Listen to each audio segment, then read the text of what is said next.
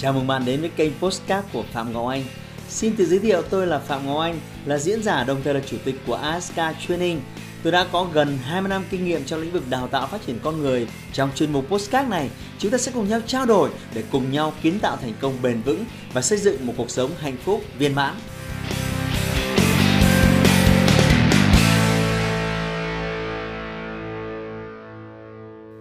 Chào mừng bạn quay trở lại với kênh YouTube của Phạm Ngọc Anh. À, thời gian gần đây tôi nhận được rất nhiều các câu hỏi liên quan đến việc là à, thầy ơi em tiết kiệm bao lâu rồi mà cứ đến sát ngày sát giờ thì cần phải tiêu tiền thì giờ thì cái lợn cha thế đâu. Giờ cái quỹ thì theo kế hoạch thì nhẽ ra nó phải có chừng này tiền chừng kia tiền mà cuối cùng hết sạch. Tóm lại là vỡ.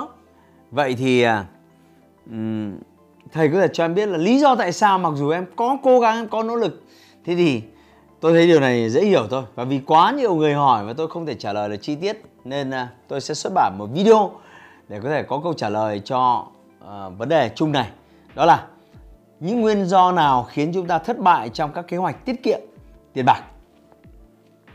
Nguyên do đầu tiên và cũng là nguyên do lớn nhất thưa các bạn. Sai lầm lớn nhất của chúng ta khiến chúng ta vỡ hết các kế hoạch tiết kiệm.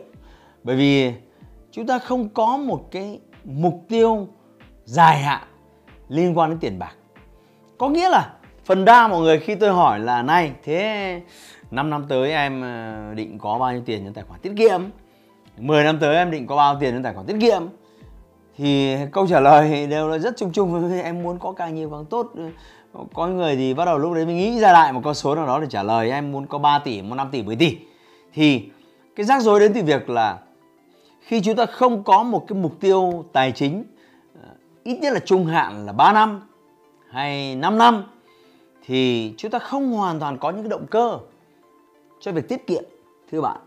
Chỉ đơn giản là à, mình cần phải tiết kiệm mình cần phải tiết kiệm mình cần phải tiết kiệm thì chưa đủ mạnh để bạn có thể vượt qua được những cái cám dỗ chi tiêu ngoài kia. Chúng ta cần phải logic cái việc tiết kiệm thưa bạn. Nếu bạn muốn có 3 tỷ trong vòng 10 năm tới bạn muốn có 5 tỷ trong vòng 15 năm tới, thì một con số rất là rõ ràng. Bạn sẽ, nó sẽ cho bạn thấy 5 năm tới là 60 tháng. Và nếu là 3 tỷ, thì mỗi một tháng mình sẽ phải tiết kiệm bao nhiêu? Và làm gì? Thế thì khi mình nghĩ về một cái một cái mục tiêu nó rất rõ ràng trong 3 năm 5 năm tới về số tiền mình muốn có, thì cái động cơ nó sẽ thúc đẩy mình hàng ngày. Và động cơ này nó lớn lắm.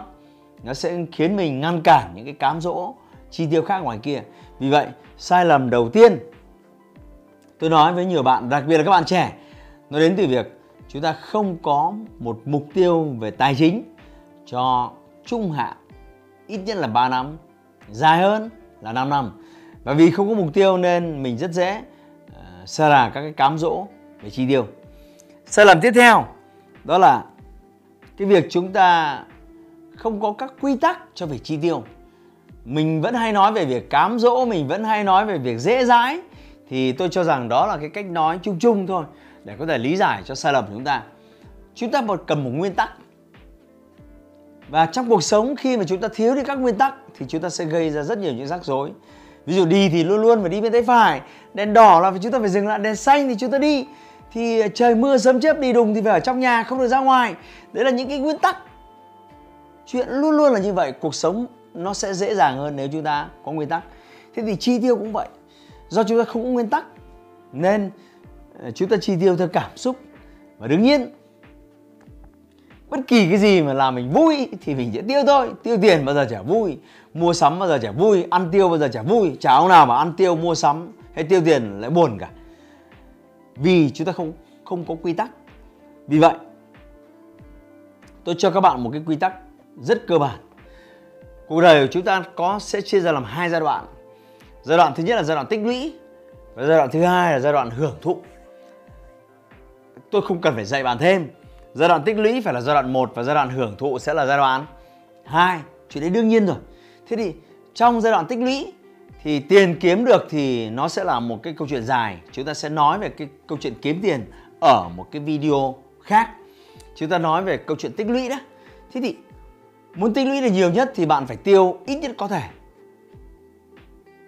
Nhưng mình vẫn phải tiêu. Mình vẫn phải sống, mình vẫn vẫn cần phải tồn tại. Nên là trong giai đoạn đầu là giai đoạn tích lũy của cải, thì bạn cần phải xác định rõ hai cái nội dung chi tiêu. Một là cần tiêu và hai là muốn tiêu. Cần tiêu là gì? Cần tiêu là những thứ mà nếu bạn dừng lại, nó có thể gây nguy hại cho bạn. Ví dụ như bạn phải ăn sáng, như bạn phải ăn trưa, bạn phải ăn tối, bạn phải mua nước để uống, bạn phải vệ sinh sạch sẽ, bạn phải thể dục, thể thao. Đấy là những thứ bạn tiêu pha hết sức cơ bản để đảm bảo cái sự sinh tồn của mình. Những thứ cần tiêu. Và thứ hai là những thứ muốn tiêu. Thì cần là những thứ nếu bạn cắt đi, có thể là bạn sẽ bạn sẽ chết đấy. Chết để bạn sinh học cái đen của nó. Còn muốn tiêu có nghĩa là bạn bạn muốn tiêu tiền để nuông chiều cái cảm xúc và nuông chiều cái ham muốn của mình. Trong giai đoạn đầu tích lũy thì bạn nên giữ cái danh sách cần tiêu và giảm cái danh sách muốn tiêu trở về zero, càng thấp càng tốt. Hãy giúp tôi làm bài tập này.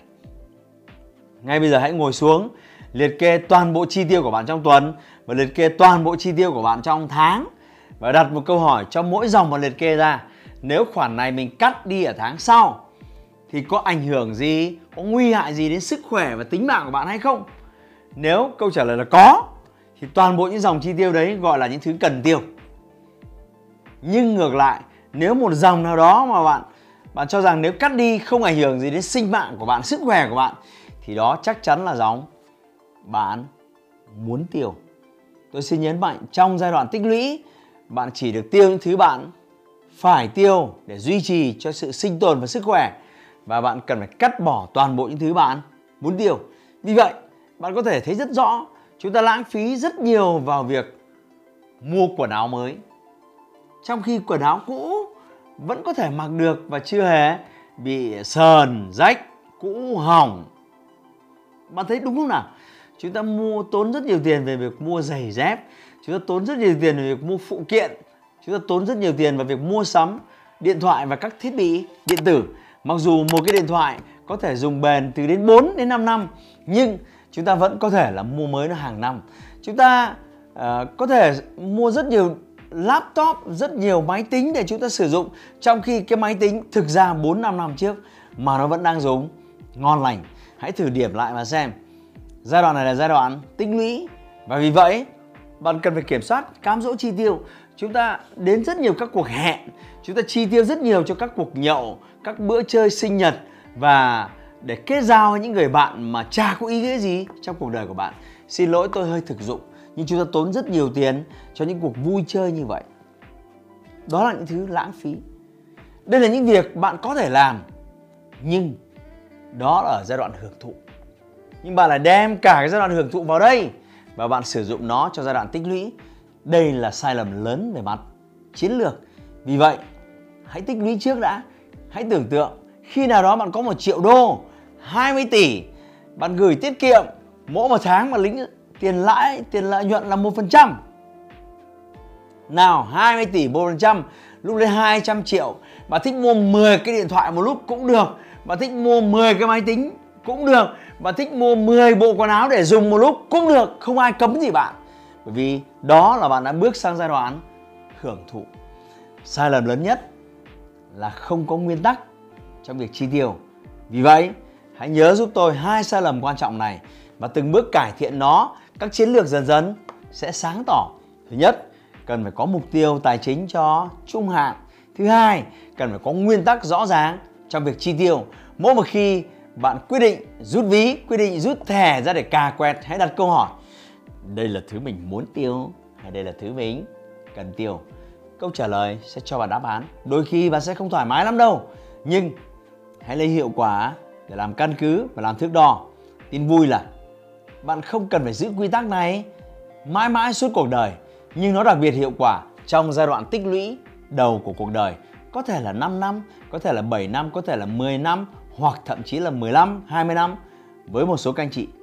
Nhưng nếu tuân thủ nó, bạn sẽ có 15, 20 năm sau đó với giai đoạn hưởng thụ, với tiêu chuẩn sống theo cách bạn muốn, với những khoản chi tiêu, với những chuyến du lịch, với những thứ xa xỉ phẩm mà bất kể những người nào đó đều phải ngưỡng mộ nhưng chúng ta cần phải phân chia rõ ràng thành hai giai đoạn xa hơn nữa nếu bạn muốn có những chiến lược và chi tiết hơn nữa tôi tôi xin phép có một gợi ý nhỏ dành cho bạn vì chúng ta chỉ gặp nhau có 10 phút trên video này thôi nên khó mà tôi có thể bày cho bạn hết chi tiết nhưng nếu có một cái duyên nào đó tôi có cơ hội gặp lại bạn trong chương trình Wake Up hai ngày tôi có thể chỉ chi tiết cho bạn cần phải làm gì để có thể quản lý tiền bạc tốt hơn và có thể nhìn rõ các sai lầm của mình đang diễn ra hàng ngày như thế nào.